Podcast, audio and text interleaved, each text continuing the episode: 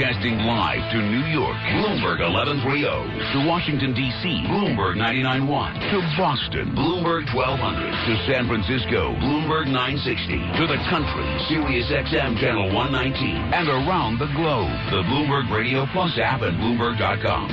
This is Bloomberg Surveillance. Good morning, everyone. Michael McKee and Tom Keene, a special edition of Bloomberg Surveillance. We're on for, what, 14 hours today, Mike?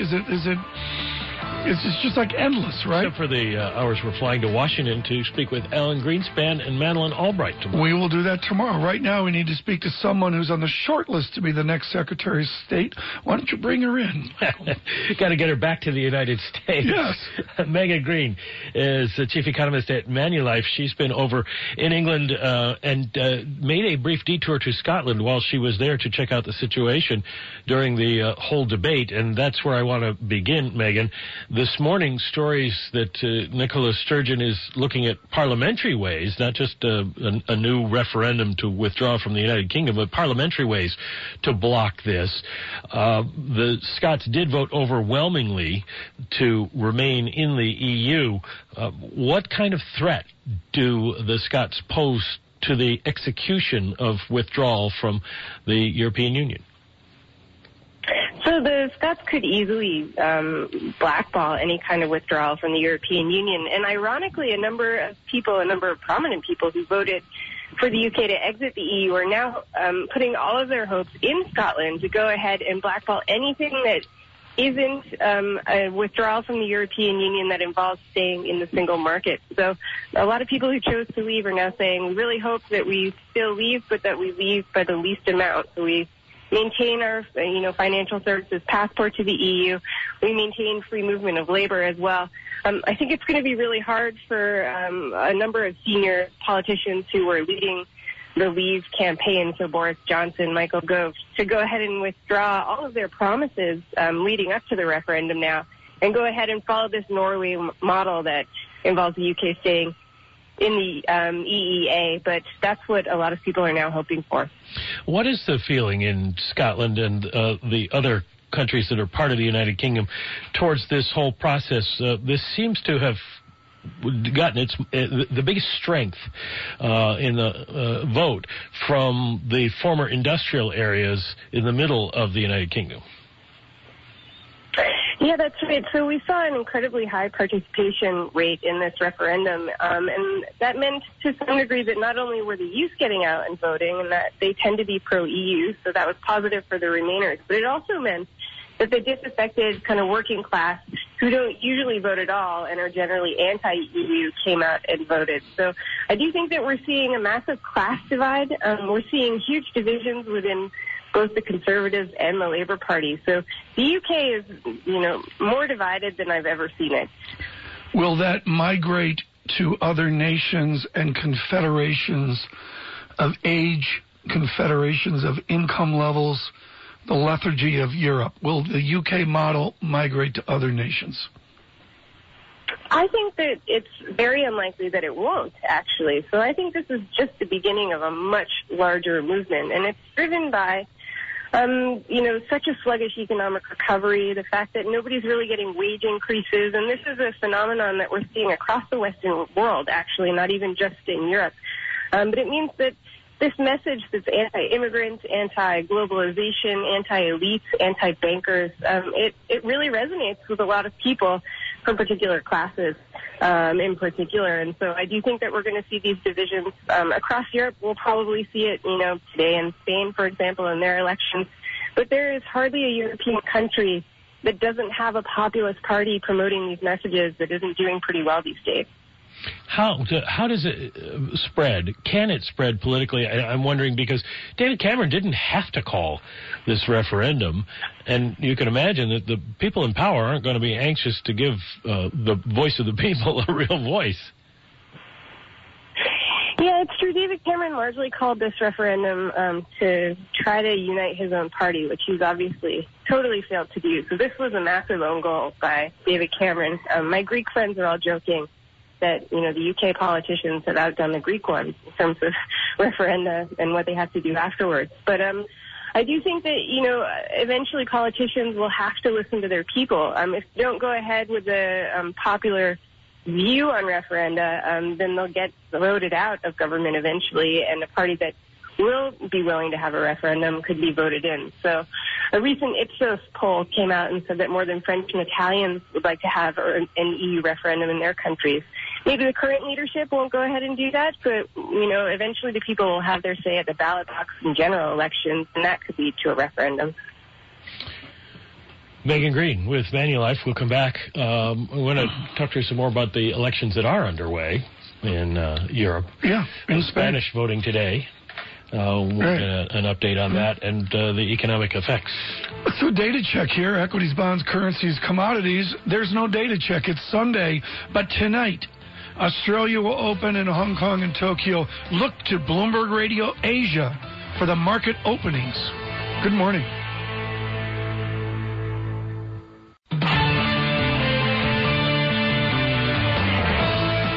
Good morning, everyone. Bloomberg Surveillance, a special edition of Bloomberg Surveillance this Sunday. Michael McKee and Tom Keene. A lot of discussion of politics and international relations. This as a backdrop of dynamics in the United Kingdom with major news today of selective resignations from Labour Party leadership. They are in the minority in the parliamentary system of the United Kingdom. David Cameron is a Conservative, a Tory. He has suggested a resignation on or about what, Mike, October? Is that the latest?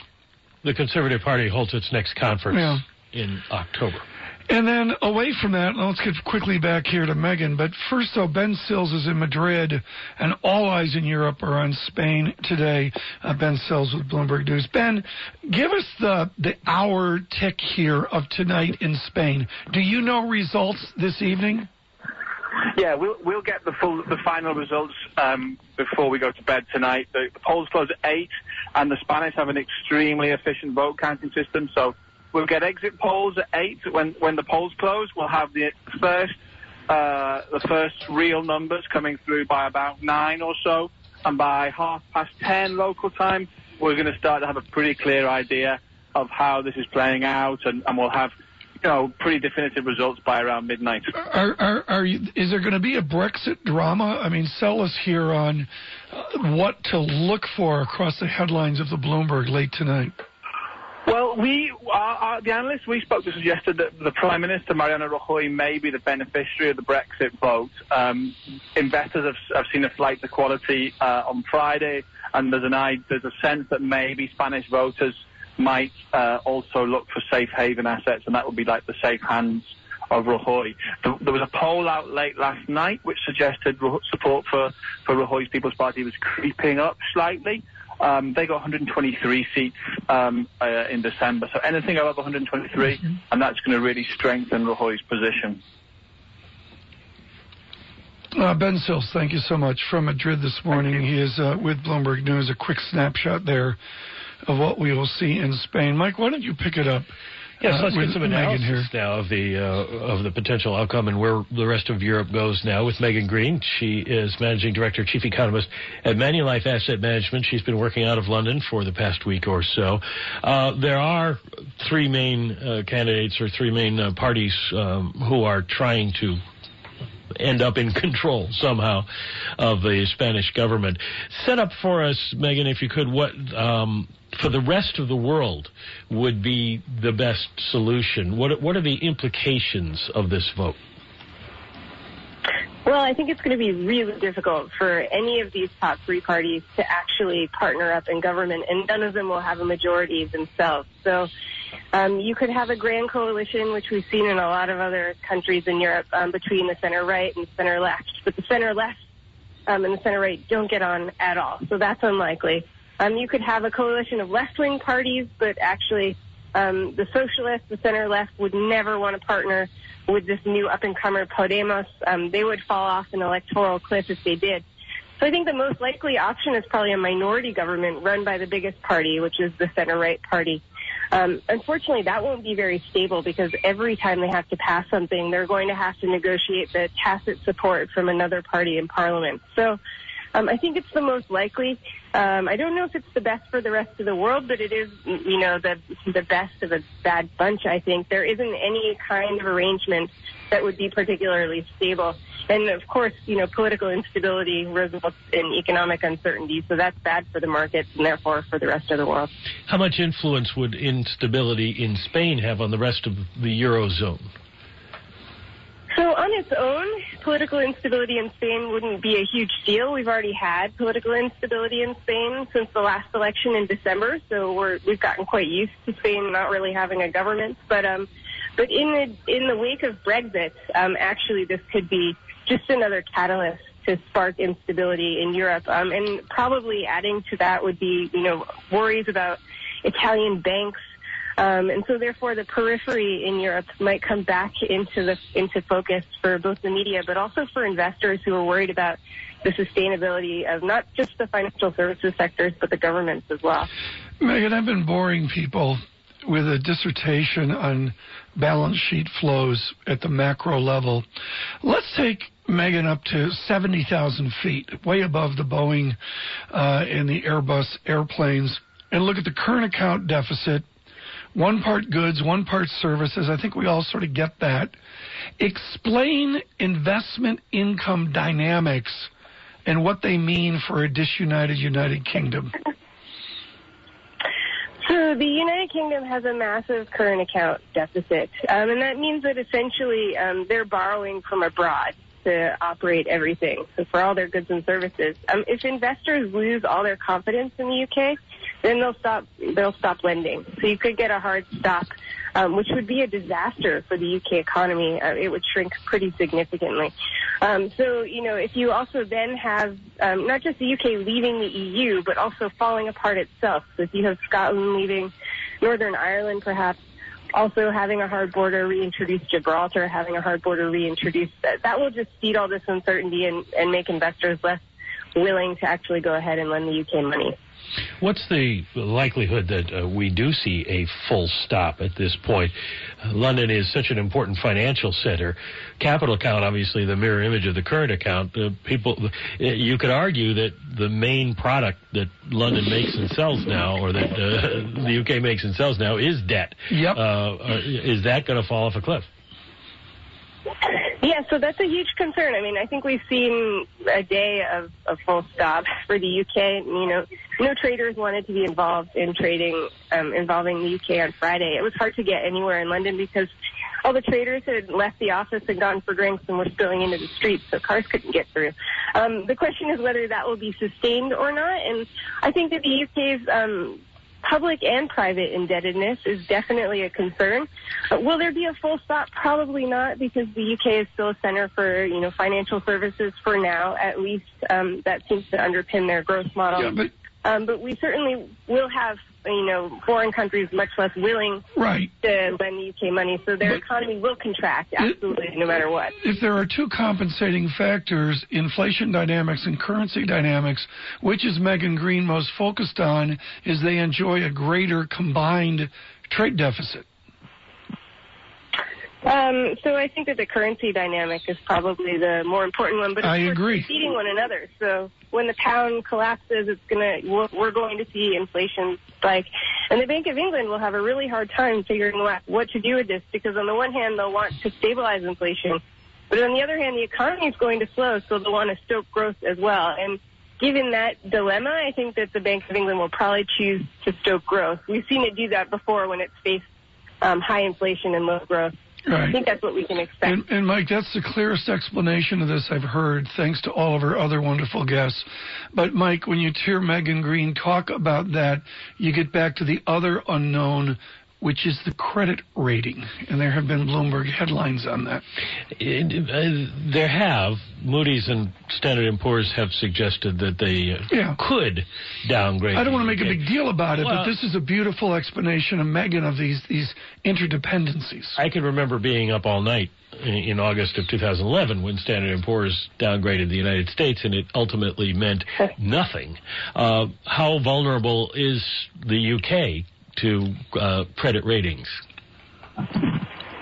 So in the U.S., it meant nothing ultimately, in part because the U.S. benefits from having the global reserve currency and the biggest, most liquid treasury market in the world. The U.K. doesn't enjoy either of those things. So actually, a series of credit rating downgrades would not just spark investor worries, but would also mean that the U.K. would get kicked out of some automatic indices. And so I think that would have a huge impact, particularly in an environment where the cohesion of the UK is in question, as is the cohesion of the EU. Now the question is, and you were just talking about this with Tom, the knock-on effects, the currency repricing. How does the Bank of England manage that? In that they probably want the currency as weak as to the weakest point they can get it without hurting the economy. Well, that's the trick, is that if you have a weak currency, it means that your exports are more competitive. So you can export more, but it also means your imports are more competitive, and that will hurt. People in the UK, that will reduce standards of living here. And so that's a hard balance to really strike. I mean, if you look at what the UK is exporting, it's largely financial services at the moment. It's not goods or manufacturing goods. And so I think that given how concerned everyone is over exactly what will happen to the City of London now that the UK is going to leave the EU, I think that will provide a huge headwind for the city, and that means that a weaker currency will be offset by that. Megan, thank you so much. Generous of you the last few days to join us with Manulife and John Hancock, Megan Greene, their chief economist from London. Mike, that was a beautiful walkthrough of something that people enjoy, migrating from a B+ to a C- on their macro exam. And we managed to get through it without doing any math. You brilliantly flipped from current account to capital account. Yeah. That's like making the rotation at second base on a double play. The pivot, well, nobody did a takeout slide, thank goodness. No, we took a takeout slide on our fractured economics. Megan could always break our legs. We got that wrong. Michael McKee and Tom Keene, we are in New York. Tomorrow, we will come to you from our studios in Washington with Alan Greenspan and Madeleine Albright. Stay with us, Bloomberg Surveillance.